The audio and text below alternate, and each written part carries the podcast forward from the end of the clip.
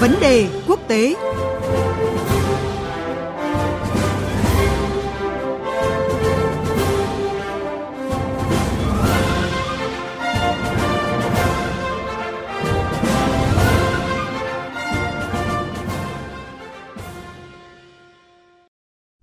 Quý vị và các bạn đang nghe chương trình theo dòng thời sự trên kênh thời sự VOV1 của Đài Tiếng nói Việt Nam. Tiếp theo chương trình, biên tập viên Quỳnh Hoa sẽ trình bày nội dung liên quan đến sự kiện Nga công bố chiến lược an ninh quốc gia mới, cùng thông tin phân tích của phóng viên Văn Thường, cơ quan thường trú Đài Tiếng nói Việt Nam tại Nga. Thưa quý vị và các bạn, à, Tổng thống Nga Vladimir Putin vừa thông qua chiến lược an ninh quốc gia mới. Chiến lược này thay thế bản chiến lược cũ đã được thông qua từ cuối năm 2015.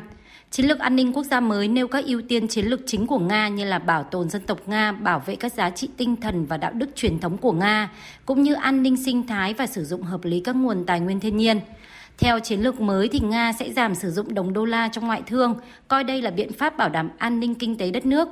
Điều đáng lưu ý là Nga sẽ mở rộng quan hệ hợp tác chiến lược với Trung Quốc và Ấn Độ. Chiến lược mới cũng cho rằng là các cuộc tập trận của Tổ chức Hiệp ước Bắc Đại Tây Dương NATO về khả năng sử dụng vũ khí hạt nhân đã làm tăng thêm các mối đe dọa quân sự mà Nga phải đối mặt. À, để có cái nhìn rõ hơn về chiến lược này của Nga, ngay bây giờ mời quý vị và các bạn cùng nghe những phân tích của phóng viên Văn Thường, thường trú Đài Tiếng Nói Việt Nam tại Nga. Thưa anh Văn Thường ạ, à, chiến lược an ninh quốc gia mới mà Tổng thống Nga Putin vừa thông qua có những điểm nhấn quan trọng nào? Bản chiến lược vừa được Tổng thống Putin thông qua, được sửa đổi 6 năm một lần, cập nhật những nội dung mới so với bản chiến lược an ninh ban hành năm 2015. Điểm nhấn của chiến lược mới xuất phát từ cách Nga định vị mình trên trường quốc tế, cũng như là cách tiếp cận của Nga về các mối đe dọa an ninh trong bối cảnh và thực tế mới mà nước này cho rằng là đã thay đổi về bản chất, bao gồm cả đe dọa an ninh truyền thống và phi truyền thống. Theo đó, Nga cho rằng thế giới đang trong giai đoạn chuyển đổi xuất hiện các trung tâm phát triển chính trị và kinh tế mới, kéo theo đó là sự thay đổi về cấu trúc, hình thành các quy tắc và nguyên tắc của trật tự thế giới mới. Nga cũng xác định rằng các quốc gia không thân thiện lợi dụng các vấn đề kinh tế xã hội ở Nga để phá hủy sự đoàn kết nội bộ, kích động và cực đoan hóa phong trào biểu tình, ủng hộ các thế lực thù địch chia rẽ xã hội, tạo bất ổn lâu dài bên trong của Nga. Bên cạnh đó là sự bất ổn và chủ nghĩa cực đoan gia tăng, trong khi một số nước thì sử dụng các công cụ cạnh tranh không lành mạnh trong khi đó, NATO thì ngày càng tiến gần đến biên giới của Nga, đe dọa đến an ninh quốc gia của nước này. Cùng với đó là sự gia tăng về bất ổn chính trị và xung đột, trong khi các chuẩn mực và nguyên tắc của luật pháp quốc tế thì bị suy yếu. Đó là một số các mối đe dọa an ninh truyền thống. Ngoài ra, những thách thức và đe dọa an ninh phi truyền thống khác như là tình hình dịch bệnh, vấn đề biến đổi khí hậu, an ninh mạng, an ninh sinh học cũng đang là một thực tế đáng báo động mà Nga đề cập trong uh, chiến lược an ninh lần này. Vâng, à, như anh vừa thông tin thì chiến lược an ninh quốc gia mới của Nga thay thế cho bản chiến lược cũ đã được thông qua cách đây 6 năm. Vậy thì chiến lược an ninh quốc gia mới của Nga đã đưa ra những ưu tiên cụ thể gì, nhất là trong bối cảnh thế giới đầy biến động với sự thay đổi của các trục quan hệ, thưa anh? Vâng, à, chiến lược an ninh quốc gia vừa được công bố có nhiều điểm mới so với phiên bản năm 2015. Về lợi ích quốc gia thì Nga đặt nguồn lực con người ở vị trí trung tâm và nhấn mạnh bảo vệ lợi ích quốc gia của công dân Nga ở trong và ngoài nước. Nga coi trọng an ninh thông tin, nhấn mạnh giá trị tinh thần và đạo đức truyền thống của Nga, bảo tồn các di sản văn hóa và lịch sử của người dân Nga, đồng thời coi trọng phát triển kinh tế trên cơ sở phát triển công nghệ mới,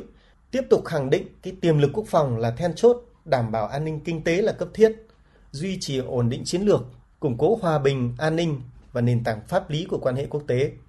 Còn về các ưu tiên chiến lược thì phiên bản mới giữ lại hai ưu tiên chính là quốc phòng của đất nước và an ninh quốc gia, an ninh xã hội.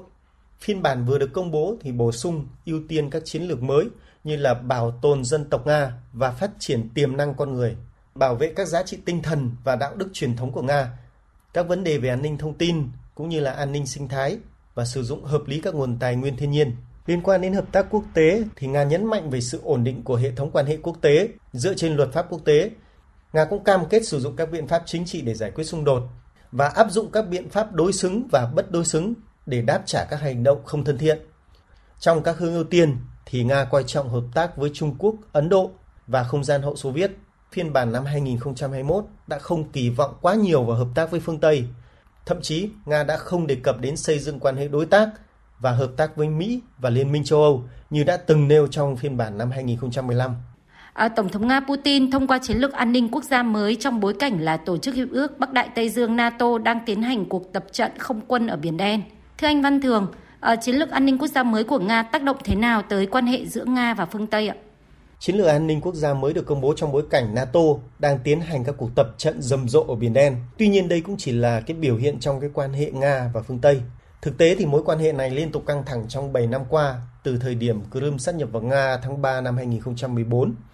và gần đây thậm chí xuất hiện các tình huống nguy hiểm làm gia tăng nguy cơ đối đầu. Các hoạt động quân sự cho thấy các bên không ngừng thăm dò khả năng chống trả cũng như làn danh đỏ của đối phương. Về phía Nga, sau vụ tàu Defender, Nga thì tuyên bố rằng nếu sự việc tương tự tiếp diễn, nước này không chỉ ném bom trên đường đi của tàu mà sẽ tấn công thẳng vào mục tiêu nếu phương Tây cố tình phớt lờ các cảnh báo của nước này. Giới quân sự Nga cũng cho biết đang ghi nhận các hoạt động quân sự chưa từng có của NATO gần biên giới với Nga, gây ra rủi ro lớn về an ninh và tiềm ẩn nguy cơ xung đột. NATO thì khẳng định cách tiếp cận song phương đối với Nga theo phương châm phòng thủ mạnh mẽ kết hợp với đối thoại. Còn về phần mình, vừa qua EU từ chối tổ chức một cuộc gặp thượng đỉnh Nga-EU và tiếp tục gia hạn các biện pháp trừng phạt đối với Nga. Cái chiến lược an ninh quốc gia mới của Liên bang Nga được công bố vào thời điểm này rõ ràng đã truyền tải thông điệp mạnh mẽ đến phương Tây. Song có lẽ khó có thể đảo chiều hoặc làm giảm xu thế đối đầu tồn tại trong nhiều năm qua. Trong thời gian tới, giới hạn đỏ có thể được hai bên thử thách và thăm dò một cách thường xuyên hơn. Tuy nhiên, hai bên sẽ kiềm chế để không dẫn đến một cuộc chiến gây tổn hại cho cả hai phía. Xin cảm ơn phóng viên Văn Thường với những phân tích vừa rồi.